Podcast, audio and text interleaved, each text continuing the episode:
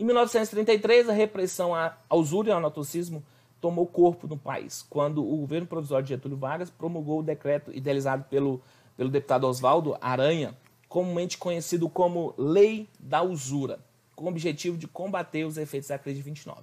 O decreto, chamado Lei da Usura, é o decreto 22626 de 1933, apresentou alguns pontos importantes que cito. Artigo 1 é vedado e será punido nos termos dessa lei estipular em quaisquer contratos taxa de juros superiores ao dobro da taxa legal.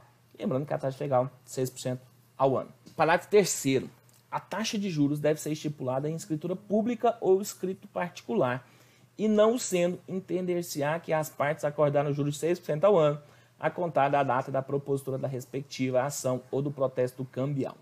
Artigo 3 é vedado a pretexto de comissão receber taxas maiores do que as permitidas por essa lei. Artigo 4 é proibido contar juros dos juros. Essa proibição não compreende a acumulação dos juros vencidos dos saldos líquidos da conta corrente ano a ano. Artigo 11 o, o contrato celebrado com infração dessa lei é nulo de pleno direito, ficando assegurado ao devedor a repetição do que houver pago a mais. Lembrando o seguinte, olha, é proibido contar juros sobre juros, exceto os juros de mora, conforme falou o artigo 4 O artigo fala, é proibido contar juros dos juros, e essa proibição não compreende a acumulação de juros vencidos aos saldos líquidos em conta corrente de ano a ano. Então, a cada ano, pode sim fazer a capitalização. Capitalização nada mais do que transformar juros em capital. A lei da usura sedimentou a repressão à usura e ao anatocismo em nosso ordenamento jurídico. Por quê? Primeiro, fixou taxa de juros em patamar máximo de 12% ao ano. Segundo, proibiu a capitalização de juros.